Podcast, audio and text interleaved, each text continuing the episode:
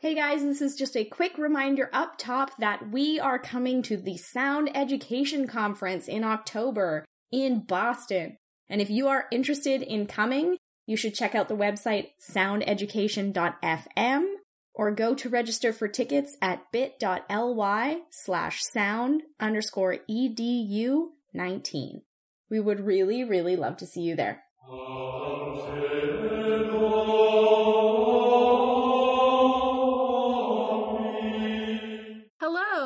Welcome to Pontifex. I'm Fry.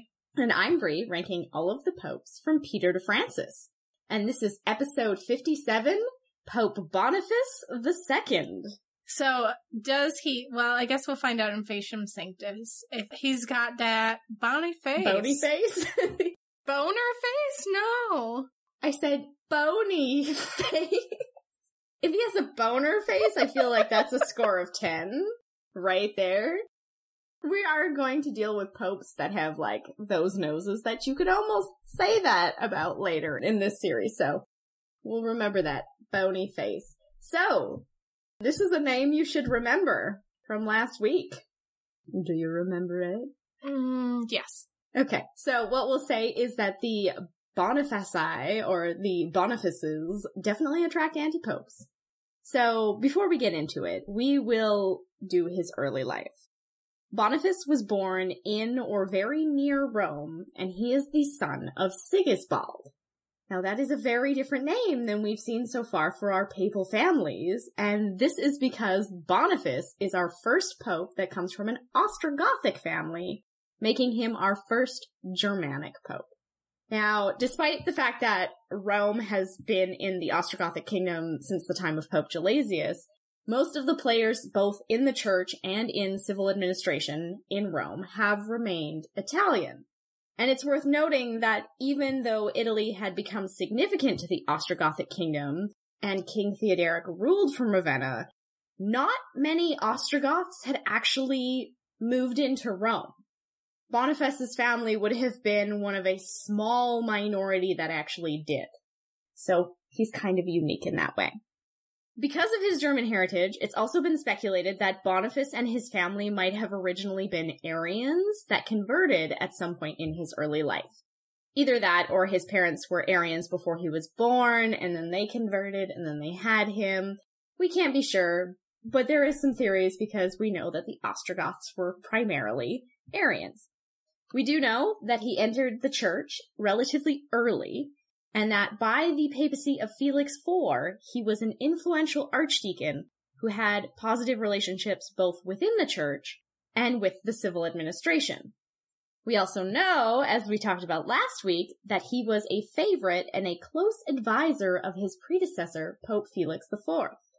And when Felix fell ill in the middle of five thirty, he began to grow concerned about the continuation of the papacy and the possibility of the factional divide between the pro-Ostrogothic clerics that he represented and the pro-Byzantines, who were still extremely unhappy over how Felix had been elected, in air quotes, and they weren't particularly thrilled about his close relationship with Queen Amalasuntha and her son Athalaric. So, when he's sick and laying on his deathbed, in hopes of preventing that dissension and the potential of an anti-pope situation, Felix summoned as many of the Roman clergy as he could, and a couple of Roman senators, to witness him proclaiming Boniface as his official successor, with the solemn conference of the pallium on him as a symbol of his future sovereignty as the next pope. Now, some sources say that Boniface was about forty at the time that this happened, although some accounts also refer to him as aged, so we can say that he was somewhere between middle age and elderly at the time that he was appointed as a successor. So, with this declaration, Felix announced an excommunication on anyone who refused to recognize his chosen successor. Remember how this went? They said no. Yeah, uh, they were, they were not about that life. Despite the benefits of being close with Queen Amalasuntha, that had worked out really well for the church, but there was still really, really strong suspicions of the Ostrogoths interfering with the papacy, and resistance to their Arianism was so high in the clergy that when Felix actually died, the overwhelming majority of the clergy refused to recognize his succession plan. They reject Boniface, and nearly sixty out of the seventy-ish bishops in Rome at the time choose another candidate. So this is a huge disparity that we're looking at. sixty out of seventy reject Boniface and elect somebody else. And the other man they chose is somebody we've already mentioned, particularly during the last anti-papacy between Symmachus and Laurentius. This is Dioscorus, the exiled Alexandrian deacon. But, you know, despite the overwhelming vote for Dioscorus, both men were still consecrated on the same day, which was September twenty-second, five thirty. Boniface was consecrated in the Basilica of Julius, and Dioscorus in the Lateran Basilica. And of course, the whole of Rome braced for another massive conflict of rioting and violence. Then, word came through that the Eastern Emperor chose to recognize Dioscorus as the rightful pope for having the majority of the votes, and the Ostrogothic Kingdom decided they were going to stick with Boniface as Felix's succession plan had dictated. So this is not good. So the citizens of Rome prepared to batten down the hatches in defense of their chosen pope, again, and held their breath for things to just spiral out of control, as they had time and time again. Look, we have somebody who is only consecrated pope because the last pope said he should be, but no one wants him, and we've overwhelmingly voted for this other guy. So they're prepared for violence here. But it never came, because twenty-two days after the competing elections, on October fourteenth of five thirty, the favorably elected pope, Dioscorus of Alexandria, died. Oh. Yeah. Ah! Whoa. Right when he died. Ah! Oh, thanks, Rowan. The seventh anti-papacy was concluded, and all the bishops who had supported Dioscorus felt the fire kind of go out from underneath them, and they just relented and accepted Boniface to be the next pope. It is literally through sheer fluke that Boniface gets an episode in this series. I was waiting to see if you would be like, why are we talking about this guy if this is who the church wanted? Because if Dioscorus hadn't died so quickly and had an opportunity to actually, like, do a pope thing, then Boniface would be relegated to the corners of history as an anti-pope. Well, okay. Do we know what Dioscorus died of? We're going to talk about it on Patreon because he still actually gets an anti-pope Ooh, an episode. episode.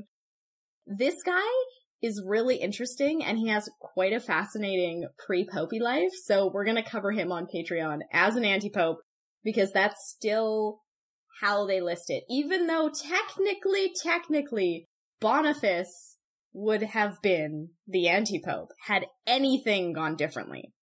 This is a moment of fate. Boniface succeeded in the end. He's pope now. He was accepted by all of the clergy. They didn't go, oh, Dioscorus is dead, we need to elect someone else. They just went, fine. But he's pope now to almost an entire local clergy that went against him. I'm sure that feels real good. Yeah. That doesn't give him anxiety at all. Right? It doesn't really scream apostolic successor of Peter the way that the popes are really looking for at this point. It's just kind of unfortunate. So he has to kind of deal with that. So the first thing that Boniface does, now that he is the rightful accepted pope, was to convene a synod for all the clerics in Rome for December twenty-seventh of five thirty, with the express purpose of receiving the official signed submission of any cleric who had supported Dioscorus, and, you know, just for good measures, he anathematizes Dioscorus altogether. Not really a uh, conciliatory move. And yet, all things considered, this synod goes over extremely well.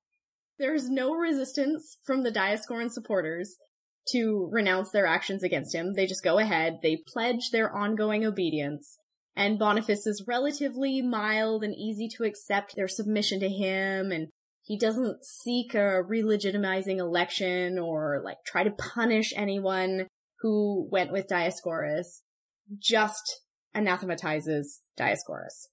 That guy, mm-mm. So the clergy moves on, and the peace of the papacy was secured without resentment. I think everyone was just not prepared to go to violence over this. It came so close, and they went, we narrowly avoided that. I don't want to go back to it.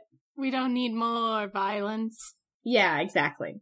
So only the Liber Pontificalis, among all of our sources, paints this as an unpleasant synod because it's the Liber Pontificalis, and says, then Boniface, full of ambition and guile, commanded with much bitterness the clergy to return to him under bond of an anathema in their own handwriting, and the anathema in their own hand he deposited in the archives of the church, as if for condemnation of Dioscorus. We know how reliable it is as a source, so. Then, in early five thirty-one, a second synod was convened in Saint Peter's, and at this synod, Boniface issued the clergy of Rome with a constitution to go to the church and to the people of Rome that announced that the Pope now had the right to appoint his successor. So, he is now attempting not only to legitimize what Pope Felix had done for him, but also for him to announce his own chosen successor, which was a deacon called Vigilius. Do you have things to say about Vigilius? Nope. Well, you're going to have a lot of opportunity to say things about Vigilius. Is that Vigilius with a V? It is Vigilius with a V, but not with an A. I wasn't sure if it was like Flagilius, which is also really terrible. Flagilius would be the worst pub name. But I will I will clarify that this is Vigilius, not Vigilius, just, just for clarification's sake. So, yeah, put a pin in that.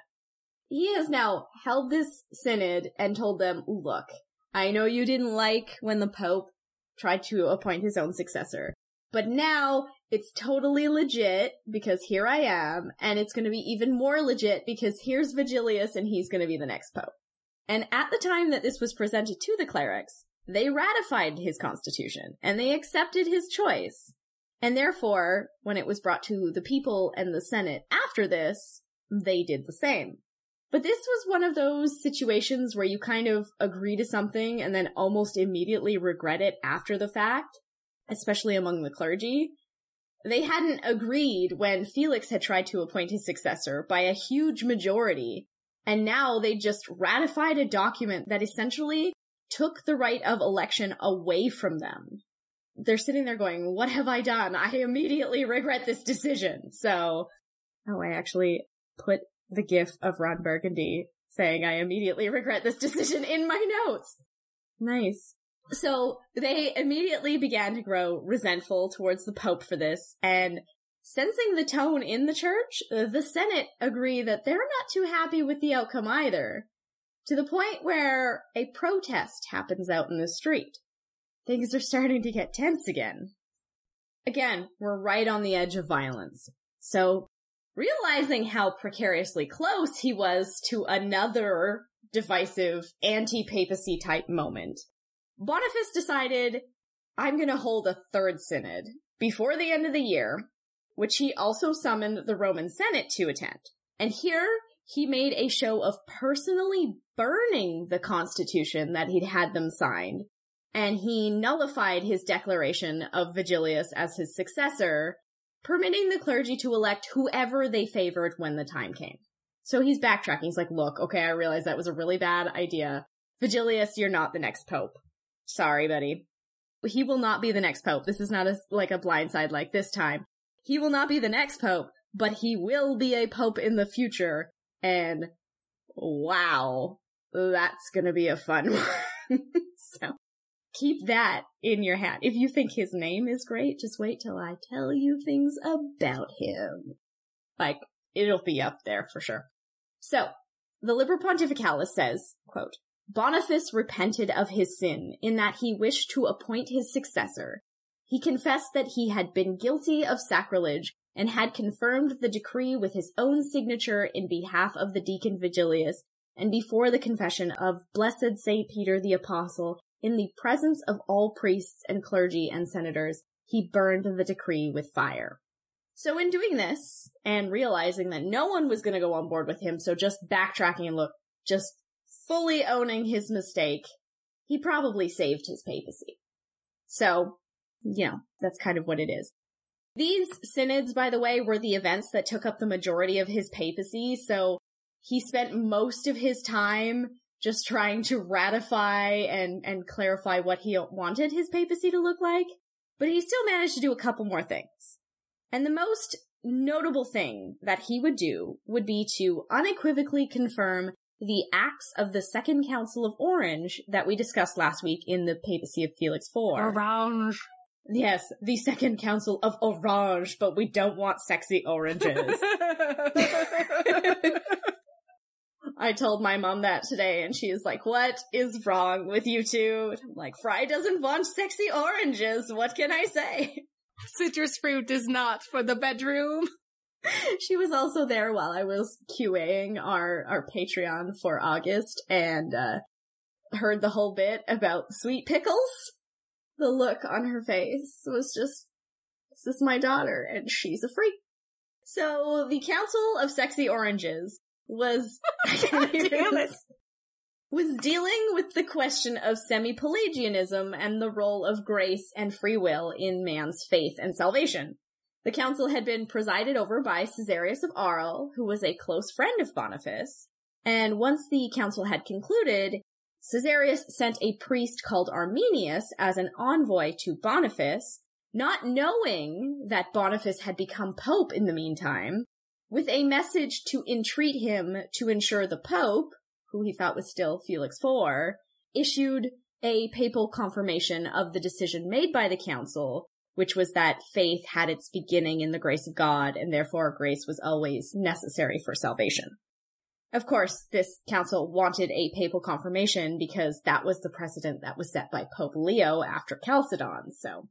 He's like, hey, buddy, Boniface's old friend, can you get the Pope to send us a confirmation? And Boniface is going, I am the Pope. So when Arminius arrived and found out that Boniface was now Pope, this was very easy for him to obtain. Boniface sent his confirmation of the decrees of the Council of Sexy Oranges to Caesarius in an epistle dated January twenty-fifth of five thirty-one. And therefore, the semi-Pelagian controversy of the church was settled, and all that adhered to its theology were anathema. So there's that. He also had to intervene in Illyria, where Epiphanius, the bishop of Constantinople, had stepped in to annul an election that had been held for the Archbishopric of Larissa, where a deacon called Stephen was elected, and Epiphanius stepped in and deposed him due to, quote, canonical irregularities. But, as you will remember, because we have mentioned it so many times, Illyria is a papal vicariate with a direct connection and subjectivity to Rome, so Stephen had not tried to defend himself to Epiphanius, going, look, you don't have the authority to do this, and he appeals directly to the Pope, despite all of Epiphanius' efforts to try and stop him from doing just that. So, Stephen argued that Epiphanius had overstepped and didn't have the authority to make a judgment on his case, that only the Pope, with primacy over all jurisdictions, could set things right. And when Boniface received Stephen's appeal, he convened another synod on the seventh of December five thirty-one to hear the reading of documents that supported Stephen's case, as well as twenty-five papal letters brought by Theodore of Echinum, who was a supporter of of Stephen's. Oh my goodness, you are sending me sexy oranges, Fry! I will post those! Guys, do you want to see the sexy oranges? Let us know. This is definitely going up as a social media pope. Post. Pope! I have Pope on the brain, clearly. That referenced and evidenced the long-standing understanding of Rome's prime authority over the region and its place of distinction. Now, unfortunately, we don't have the records from this synod preserved, including what the final outcome was, so we can't be sure what happened, but we can infer that based on Rome's relationship with Constantinople, he probably overturned Epiphanius' judgment and heard the case for himself, Whether Stephen got to keep the bishopric of Larissa, we don't know, but we can be sure that the Pope probably heard it out. Boniface also received a letter of appeal from the bishops in Africa, who were in the process of rebuilding their church now that King Thrasimund was dead of the Vandal Kingdom, and the persecutions had come to an end, as we discussed in Pope Hormistus' episode, episode fifty-four. They were hoping that the Pope would confirm the rights of the Archbishop of Carthage as a primate to help reestablish a closer relationship with Rome and reestablish a clear structure in the North African Church. And Boniface happily confirmed the bishop's primatial rights and bringing North Africa back into the church much closer than it was. So he gets a tick there. Now in Rome itself, despite his rough start, Boniface earned a reputation for extensive charity to the poor of Rome, particularly since during his papacy, Rome underwent at least a year period of ongoing famine. If this is not the major famine that's going to cause global catastrophe in a few years, and we will be dealing with shortly, but a more localized issue, and he got really, really involved in relieving the poor who could not feed themselves. And one last thing. Catholic three sixty-five dot com credits Boniface for changing the dating nomenclature in Rome from A U C, which is Anno Urbis Condite, or years after the founding of Rome, to A D, as in Anno Domini, the year of our Lord. So apparently he's the one that made the shift. We're not going to get into the whole dating calculations, but the A D system, just so we have reference, was developed in five twenty-five by a monk called Dionysius Exiguus, who we've cited for from before because he is a great source. And A D one is A U C seven fifty-four and is calculated on the purported date of the conception of Jesus. So I could find no corroborating evidence that this actually had anything to do with this Pope Boniface, or that he's responsible for the popularization of the usage in Rome. He definitely wasn't the one who brought it to the rest of the world, so it's an odd thing to throw out there with no corroborating sources. We can't verify it, so we're just mentioning it. Maybe this is something he did. This is the first time we're talking about it. So, Boniface died of natural causes on October seventeenth of five thirty-two. He was buried in Saint Peter's, and though his original tomb was destroyed during the building of the new Saint Peter's, a fragment of his epitaph has been preserved and can be seen at the Vatican today. And it says, quote, "Longtime servant of the ancient apostolic see, holy bishop of all the world, the elderly Boniface enclosed his body here, trusting in God's glorious return. As a gentle shepherd, he reconciled division. With the fall of the enemy, he revived the troubled flock. He abated their rage with prayers from a humble heart. With honesty, he conquered all deceptions. He drove famine away with supplications and compassion, lest Rome be destroyed by her barren year. O saintly Father, who would not recognize that you are with Christ? For all approve that you have lived a splendid youth." I like that fall of the enemy, you know, like, poor Dioscorus, seriously. We're going to have so much to say about him. So, that's Boniface. And now, we get to rate him. Papatum and Phallium. This is not going to be a good round for him. I don't think it is, no. He starts out, essentially, as an anti-pope. Fake pope. Yeah, he is fake pope. That is not good papal impact. He never receives an official legitimate election. For good, when he was recognized as the legitimate pope, he didn't seek retribution and wasn't punitive with the clergy, which in majority had not supported him. Then he issues this new constitution that a pope can appoint their successors, and due to the wide unpopularity and resentment and public pressure, he is forced to recant his own decision. That is not good papal impact. However, on that note, I do want to say he does recant his own decision, and he makes a public declaration of it. Yeah! He has so many things he wants to say about Boniface tonight. He recants his decision. Yeah! On the other hand, though, he does recant his own decision, and he makes a public declaration of it by burning the decrees showing that he is flexible and he is listening rather than just ham-fisting it in, right? So, I mean, he has to spend a lot of his time as Pope proving that he's the valid Pope, so it's not good. I'll give him maybe like a half point. A half point? Okay, well, let's see if I can convince you with my last point here, which is he confirms the Second Council of Sexy Oranges and puts an end to semi-Pelagianism and maintains the precedent set by Leo, so he, you know, he sends that confirmation.